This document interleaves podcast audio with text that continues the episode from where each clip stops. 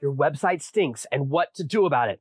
Find out on today's episode. Today's episode is brought to you by Social Pilot, the social media and marketing tool for bloggers and small businesses. Join over 20,000 social media pros at servenomaster.com backslash social pilot today.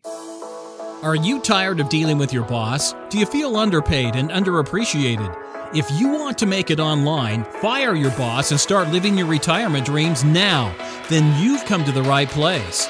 Welcome to Serve No Master Podcast, where you'll learn how to open new revenue streams and make money while you sleep. Presented live from a tropical island in the South Pacific by best selling author Jonathan Green. Now, here's your host. Today's a very special episode because it's near and dear to my heart, and I'm excited to spend some time with you guys. Again, I'm in the garden, as always. There's a day long brownout on my island where they do some electrical repairs, which means there's going to be a lot of surprises in the background. You think that means it's going to be quieter, and I hope that way. I'm up early in the morning to do this recording, but you know, my kids, the dogs, the neighbors, there's always a little bit of background noise, so you get a feel for that island life. And we're going to really dig into the importance of a website. Now, here's something I want you to think about. I have no power right now. My laptop only has 20% battery remaining, so I can't really spend time on the computer. And yet my website continues to work for me. If you visit my website right now, you can visit my website. You can give me your email address. You can get emails from my system. You can make purchases. The website is an employee that works for you 24 7. No matter what industry you're in, how you're operating, it becomes the centerpiece of your business. Now, you may have started out on other channels and built a big YouTube channel or a big social media channel, and those are fine, but you don't own those. If YouTube goes out of business, your channel disappears. If Facebook gets broken up for being a monopoly, you might lose your business. Things can get broken in that system, and it's not your fault. What that means is that things outside your control can push you out of business, but your website stays with you no matter what. Your website for your band can stay with you as you transition from MySpace to Facebook to TikTok and each new social media platform that comes out. And so we want to look at our websites in a holistic way. And I'm going to give you some tools and techniques to fix what's wrong. Now, first of all, we need to have a really simple measure of success. And the best way to measure success is how many people are joining your mailing list every day. The end result of your website, if you're building a funnel similar to how I teach, is that you're trying to build a mailing list. And the number we want to hit is 10%. So for every 10 people who visit your website, one should give you their email address. If your number's below that, and I've been there. Two years ago, I, I paid an analyst to go through and analyze all my numbers and go through everything and really help me figure out what's working, what's not going on my website. And I was at about 2%. We worked together and I got to 12%. And I've stayed above that uh, throughout working on my website. Now, for the past year, we've done a lot of major changes. Eventually, my numbers collapsed as far as opt-in rates because of an update that got pushed by the backbone of my website. And that's what I want to talk about. Fixing that problem because my business is so big, because my website has so many pages, has taken more than six months. So I want to open up by telling you guys, I learned this the hard way. I made some mistakes along the way. One of the biggest mistakes that I made in order to save a little bit of money and make things easier for you guys is that I built my first membership site at servenomaster.com slash members. What that means is that the main website and the membership website were tied to each other. They were tied to the same domain, even though they were separate WordPress installations, separate websites, because it was a subdomain. When I realized I needed to move my website to a new host, had to break them up first. And that's why I built Ronin School. So my membership area is at roninschool.com.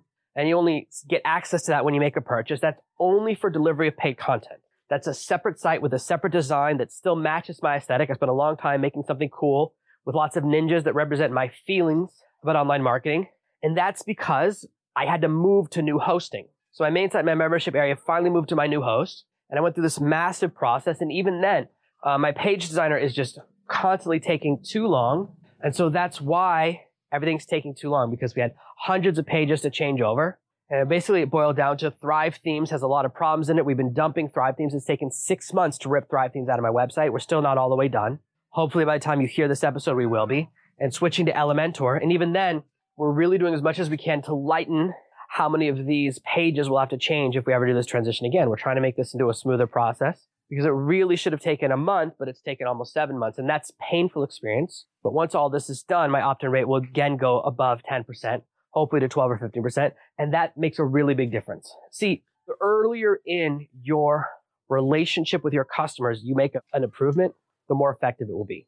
Let me give you an example so you can really understand why this is important and how we're looking at the beginning of the funnel. Let's say you have a sales page and your sales page is converting at 1%. You can improve it, tweak it, make it better, and you get it all the way up to 2%. You've doubled now from every one person who out of 100 buying it, you get to two. You've doubled how much money you're making. That's really awesome. But how many people see that sales page is controlled by how many people enter your funnel earlier. So if you have a really bad conversion rate at the beginning or a low conversion rate at the beginning, you don't even have a chance to send people to your sales page. And if you have 10 products, in order to improve your sales across your funnel, you have to improve all 10 sales pages. But if you just double how many people see all of your sales pages, you double how much money you make. And that means earlier in the process. So we really want to get as many opt-ins in and people on your email address list as early as possible in order to make it successful. And so there's a couple of things we want to look at to improve people's experience on your website. And I don't want to get too technical. What I want to do is really do big picture overview stuff, things that are really obvious.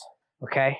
So number one, the first thing to look at is, is it easy for people to join your mailing list? And that's a really important question because it's not. Right now, it's hard to join my mailing list because the two pieces of software I use are clashing with each other. So until I rip out Thrive themes, my pop-ups and most of my opt-ins aren't showing for everyone. That's a technical problem that I've been working on for a long time, and it's why I've switched to Elementor. It's why I no longer have Thrive themes listed on my tools page. And if you look, I'm not the only person who's stopped recommending them over the past couple of years. They got too many plugins, too big, too many updates, too bloated. My websites crash all the time because of their technology. So because of this technical problem, I'm working through this process and realize it's a great time to share it with you. Making it easy means it's easy for people to find and see what your free gift is. I've seen people who bury it at the bottom of their homepage, who bury it at the bottom of a sidebar, who you have to go through three clicks to see the opt-in form. One of the things that I tested when I was my plugin opt-in was working last year, that I uh, finally built a version that was really working, and it was about course creation because that was the a winner, and it said click this button, and you'd go to another page, and you could enter your email address and more information. I then tested that against just entering your email address on the opt-in form, and guess what? Conversions went up. So testing is part of this process, but it begins with making it as easy as possible. How many clicks does someone have to do in order to join your mailing list? The second thing to look at is your free gift enticing. Now, that's hard and there's no perfect answer. And there's a lot of different things you can try. I've been talking a lot about quiz funnels lately because I've been going through the Ask Masterclass from Ryan Levesque, which I was have been promoting for a while, and I bring it up every year when they open the doors because that's a program that I've used, and it really lets you customize and better connect with your audience and it's a way to ask questions before you have a gift to figure out what people want. And I'm constantly trying different forms of speaking to my audience. So I'm giving away different free gifts all the time. You know that I have gifts about podcasting and product creation and all these other areas, how to make your first thousand dollars online. So I'm always looking for a way to improve my numbers. And it starts with, are you giving away something of value? And if you're just giving away a subscription to your mailing list or saying, hey, we'll email you once a week with some cool stuff. It's not enticing. It's not of value. You're not saying your email address is valuable. You're not going to get that conversion rate.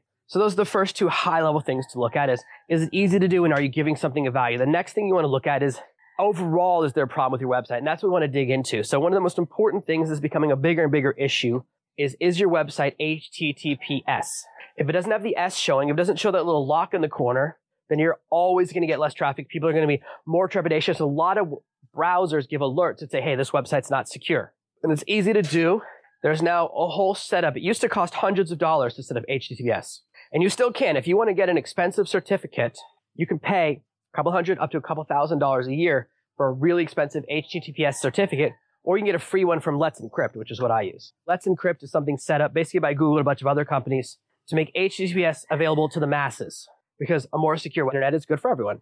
And that's what I recommend you should talk to whoever your host is. If you use Kinsta or Bluehost, like I recommend, which are the high end and the low end, the beginner level Bluehost, all my Bluehost sites are HTTPS as well. And there's a cool plugin that makes it easy. It's called Really Simple SSL. I have a link to it on my toolbox page. I'll put a link to it in the description for the show notes for this episode. What that plugin does is it makes sure that if someone goes to an HTTP version of a page, it pushes them to the HTTPS. That means your site is secure. You'll get pushed up higher in the rankings. The next thing you want to look at is how fast is your website. There are loads of different tools. The most popular tool for the past few years is from GTmetrix. And you go to GTmetrix website and you type in your homepage and it will tell you how long it takes to load. Now, this is another area where I've been improving. So before, if you've been with me for a while, I used to recommend a different host before Kinsta. They were too slow. There were problems in my membership area and they couldn't keep up with changes. They couldn't keep up with how fast we were growing. So we moved to Kinsta and immediately we saw a 30% increase in how fast our website loaded. What that means is that I started getting more traffic, higher rankings, because think about this. When you visit a website, how long are you willing to look at a blank page?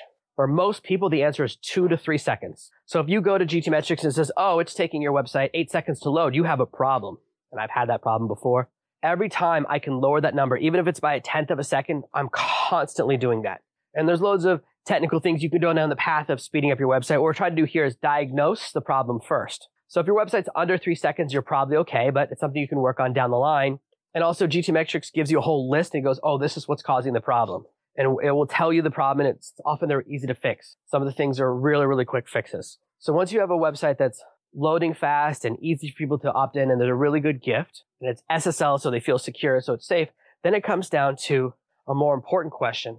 We start to get into the real thing, which is the website as a whole. Does it look nice? Now, it's very tempting when you're starting out to cut corners with the design of your website. Now, if you're going to use a free theme, do not download it from any source other than the WordPress directory. If you go to wordpress.org, they have a directory of themes that have all been scanned by them to make sure that they're clean. It's very tempting. And I do recommend some things from Theme Forest. I use their Graphic River section to download graphics. I use Photodune from them. The problem with themes from Theme Forest is that most of them have security flaws.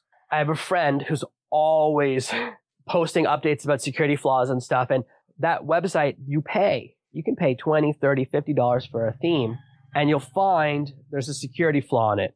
And it could be something that's giving up your password, that's stealing data from your visitors, that has hidden links back to the owner's website. So they're getting free backlinks from you, which is damaging your website's reputation. A lot of those things can be happening. Or your website, it can just be too ugly. Now, this is an advanced thing, right? This means you already have your website built and you're going to the next level. This isn't for phase one. This is phase two because my first website was ugly. So what we're doing is an 80-20. So the first 80-20 is get up a website. Ugly is better than no website. Okay. Once you have your website running, then it's about improving it, which I'm still doing. I've been running Serve No Master for seven years now.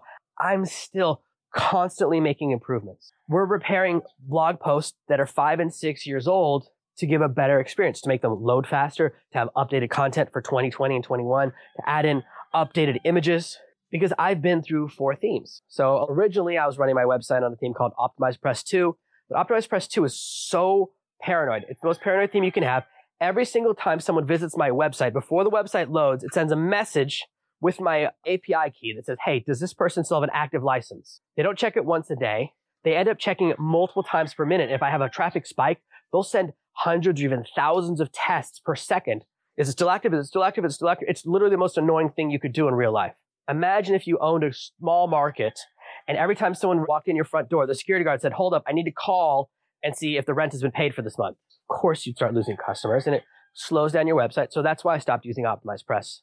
Their paranoia made me jump ship. That's why I switched to Thrive Themes. And Thrive Themes started having problems slowing things down and causing problems. So I moved away from them. So when it comes to starting out, well, what do I recommend? There's a couple of themes that are good for beginners and I'll post them in the links below. And I want you to know, my, my site right now I've switched and it's all built around a theme called WP Astra by Brainstorm Force. It's a company that I like. I use a lot of their tools right now. Hopefully they'll continue to be good. I'll try and update below this post if they're no longer good.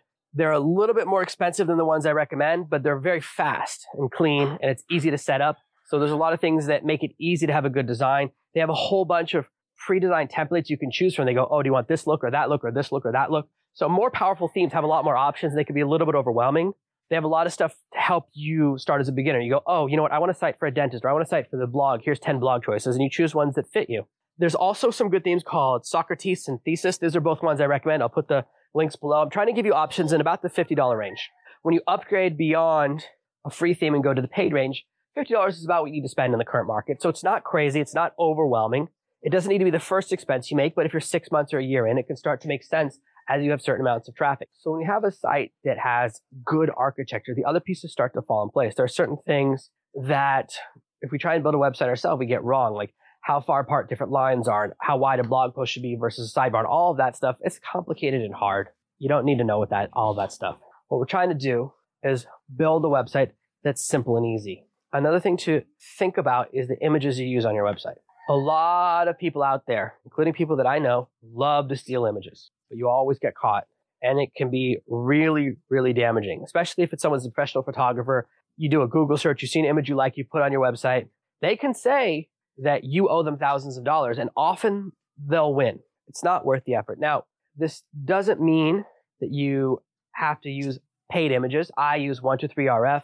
and I'll post links to some other cool platforms that have, you know, affordable licenses for images. Because I know it can be expensive and I certainly couldn't afford the beginning. There's also some cool places like Pixabay that give you a lot of free images to choose from. You just have to make sure on those platforms that it's an image of a copyrighted character, which can be really hard. I wrote an entire blog post about this. I was talking about book covers, but I wrote this post for Kindlepreneur. It was all about how you can use an image from one of those sites and not realize it. Like if it's a picture of Batman, Pixabay will let it put it up because the person who took the photograph doesn't claim a license. That's because they can't because it's, it's a photograph of copyrighted material. So the photograph isn't copyrighted, but the content is. So that's something you want to watch out for. Just make sure it's a picture that's not of something that uh, has its own license, that's recognizable as a thing.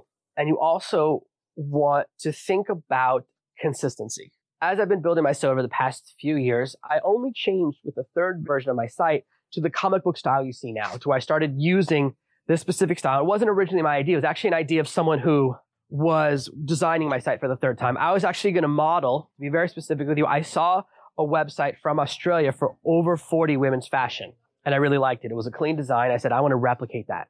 That was the website that gave me the idea for building a Facebook group, the tribe, which I spent years building. It all came from that moment. That specific site was gave me two really good ideas because I'd heard an interview with her. I said, "Oh, that sounds really interesting." I looked at her website, saw it was really cool, and she had a really good explanation. And been down that path quite a long time. But then once we went through, my designer said, I've got a different idea. Let me show you something. And she showed me the last version of the website, which I had up for about two and a half years. The new version, the 2020 version, is an even a deeper iteration. Now, why? Because some people do push back. Sometimes people see my website design and they go, Jonathan, what are you doing? I don't like it. I don't like that font. And most of the people who tell me that stuff don't have a central website. They just have a product or they have certain things. It's not other bloggers. Now, there's a lot to be said for a clean design and a sleek design and looking futuristic, but when you're on my website, you're never unsure. That's my branding. You know, if you see certain colors, if you see a certain 1940s Dick Tracy comic book aesthetic, you know whose website you're on. You might not know exactly what I look like unless you watch a lot of my YouTube videos, but you know what my cartoon version looked like because I put that everywhere. And this began because I found a specific designer on stock, the stock photo sites I used and I realized I was using his images over and over again. And so that became the core of my aesthetic, this particular person's design style, which now I've had other artists replicate as they do drawings of me, as they do drawings of Paris. If you watch some of the uh, dual pair podcast episodes where it's me and Paris on YouTube, you'll see the slide of Paris holding a koala that was drawn by my team at Design Pickle, by my artist there. that was built on that aesthetic. So even if it's a picture of Paris, you go, oh, this is the Serve Master site because that's our aesthetic. We've created a design or a style that's consistent. What you want to watch out for is images that are distracting or that are off putting. A lot of times we put images we like without really thinking about it. And this means bright colors, clashing colors, uh, distracting. I have certain rules for my team when it comes to images. Number one, we almost never use photographs. We almost always use drawings or vectors. Why? Because my site is all drawings. That's my aesthetic. Number two, I don't use images with words on them. That's a distraction. If I have an image in a blog post that has text on it, even if it kind of matches what's going on or a little bit goes with the flow of the article, I find it is a distraction. Now that's just me. You can work in your own flow. What I want you to do is look through your website as a whole and say, is there a consistent feel? Whether it's consistent feel of professionalism, cleanliness, design, aesthetic, colors. I use colors that most people would never use in their branding. But once I selected those colors, I use them consistently over and over again. If you watch a YouTube video about podcasting by me, going to have the same colors every single time when you see that opening card. Same thing for if it's a post about blogging or ghostwriting. I generate, we design on color aesthetic. I worked with my team, did a whole color palette process. So we do some things that are pretty edgy when it comes to color design, and it's all intentional. And I'll tell you a little bit about my design so you know. My design is something that most people under the age of 40 do not like. I've tried to hire multiple Western social media girls to work for my team. Four different times. I've had a conversation with a woman in her 20s who has a degree in social media, experience in social media, and she talks about how much she doesn't like the design. They want me to do a whole redesign. They go, millennials won't like this. And they don't get it. Millennials are not my customers. Millennials don't listen to this podcast. I don't speak to millennials. I'm marching into my 40s. I have a different specific audience. And it's okay that some people don't like you. I know that some people don't like me. Now, it doesn't work when it's someone on my team and they don't get it.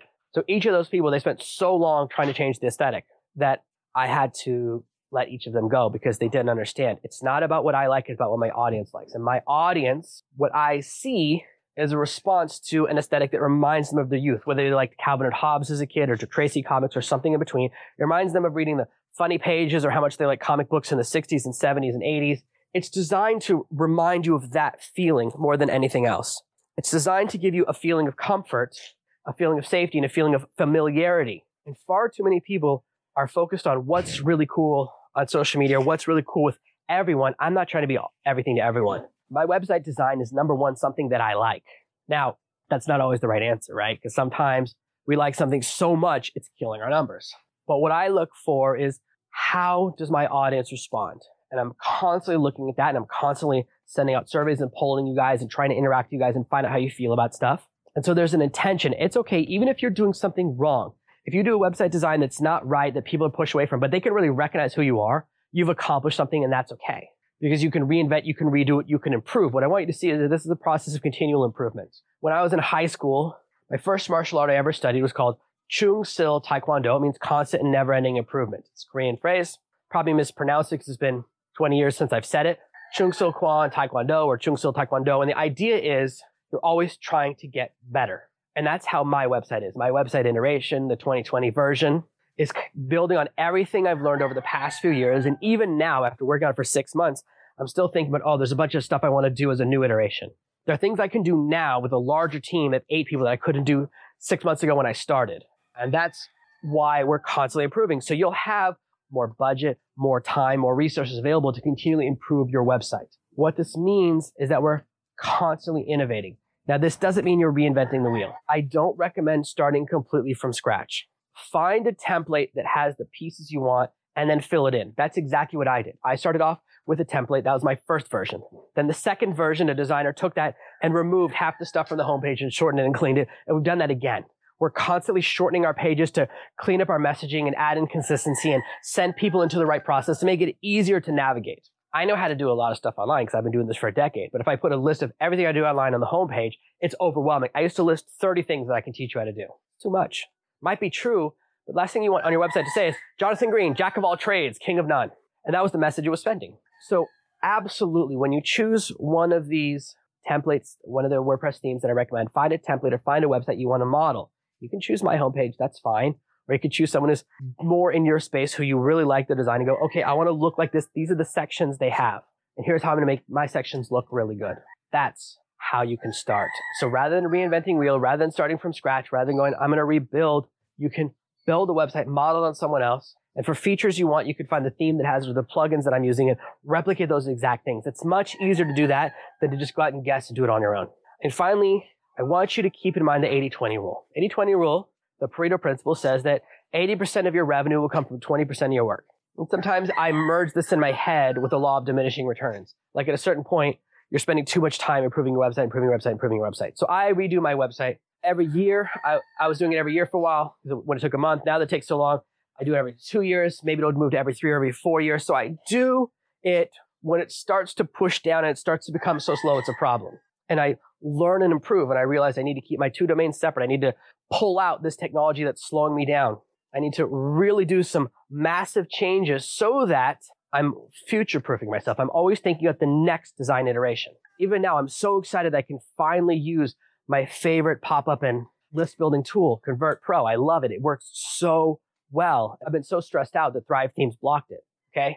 It was a really bad experience for me. It's costed me probably thousands of followers. Okay. It's cost me thousands of dollars to change the website and thousands more in lost opportunity because a piece of tech stopped working that I over relied on. So the more I can rip that out of my website and remove it forever, the sooner every last vestige of code from Thrive Themes is gone from my website, the sooner I'll be happy because I'm tired of stuff not working, tired of not making money, not growing my audience because of one bad technical decision. And I'm learning now how to make it easier so that when I do want to do changes again in the future, it won't be as hard.